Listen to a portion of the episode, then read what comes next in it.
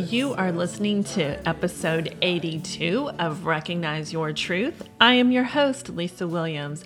This is the podcast that brings you motivation and inspiration to act, think, and speak in ways that make a positive impact on your life. I am so blessed that you are spending a part of your day with me. So, welcome back to Recognize Your Truth um couple of things that are going on in my world. My daughter who is 19 just recently moved back home with me i guess about six weeks ago. And has a little puppy which is her name is layla and she is a brown lab a chocolate lab. And I thought I would share a very um, funny but yet stressful story about the cute little Layla Lou. She's four and a half months old, and as most dogs do, she loves to chase bunnies. And I happen to have a covered patio and a deck outside in my backyard. And there's a family of bunnies that live under my deck. So I guess one day when Layla was out in the backyard, she decided to chase a bunny under the deck. Well, the deck is built like boxes. So if you could picture vertical slats and horizontal slats, and there's boxes underneath the deck, then with the big slats on top. So Layla chased the bunny in to the deck, under the deck, but could not get out of the deck. And we were trying to crawl under the deck ourselves without getting stuck, my daughter and I, to get her, which was a debacle. Uh, we're full of mud and sweat and dirt. I'm not sure, besides bunnies, what else is living under there. I'm sure there's like a whole ecosystem that's probably thriving under my deck. And we could not get little Layla out from under the deck. She was really stuck in this little box of wood. And we called the fire department. Well, they don't really do anything. They just send you to animal control. Animal control really doesn't do anything because it's a deck and they won't come and tear up the deck. And just told us to start taking the deck apart. And unfortunately, that's what we had to do is uh, t- get out the power drill and start drilling uh, the screws out from the slats and pull little Layla out from under the deck. But that doesn't stop her from chasing the bunnies. So she keeps on going after the bunnies even after she got stuck under the deck. So we're going to have to make accommodations and put up some chicken wire or something so she doesn't go back under the deck. So I thought I would just share a little bit of um, humor and stress with you today. So, what I really want to talk about is limiting false beliefs. So, we from a very young age have stuffed garbage and junk and all kinds of crap into our subconscious mind.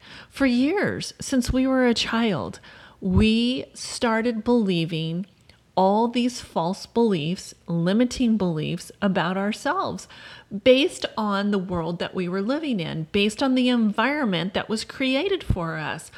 We might have been told by our parents, by our teachers, by our friends, by relatives, by coaches, by mentors, by anybody, friends, siblings, by anybody that was in our circle of influence.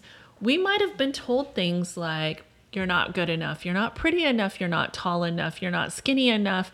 You have brown eyes, not blue eyes. You have long hair, not short hair. You have short hair, not long hair. Your legs are too fat. Your waist is too skinny, or your arms are too big, or whatever we were told. And these all get going on a record player in our subconscious mind. and we play them to ourselves over and over and over.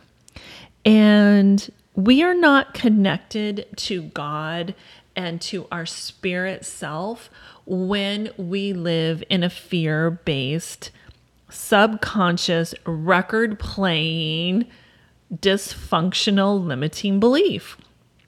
And so how how do you get out of that? How do you start to tell yourself a different story?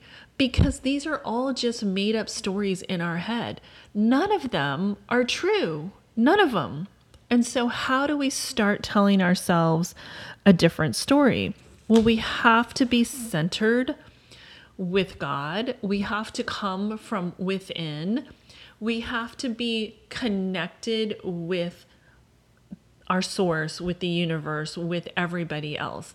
And that comes through having affirmations and meditation and really digging deep in ourselves as to what do we want our lives to look like? How do we want to think about ourselves? What do we want to believe in ourselves? And start creating those stories and telling us ourselves those stories.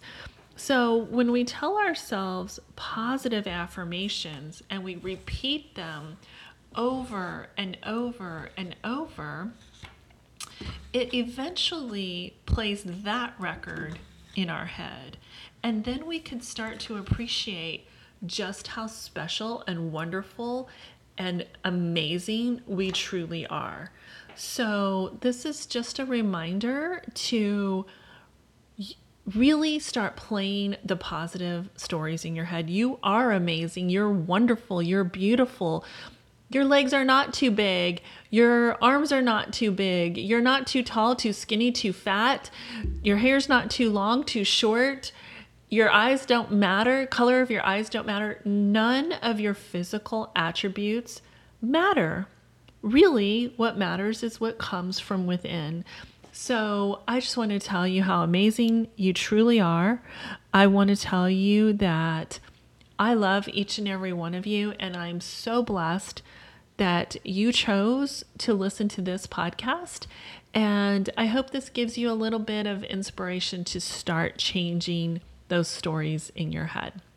Have a wonderful, blessed day. Thank you so much for listening. The music is Genuine by Julio Ortiz. And Julio is doing quarantine concerts on Facebook, virtual live concerts, every Thursday night at 7:30 p.m. Central Standard Time. If you would like to join in, it's under Julio A. Ortiz on Facebook. Have a blessed day.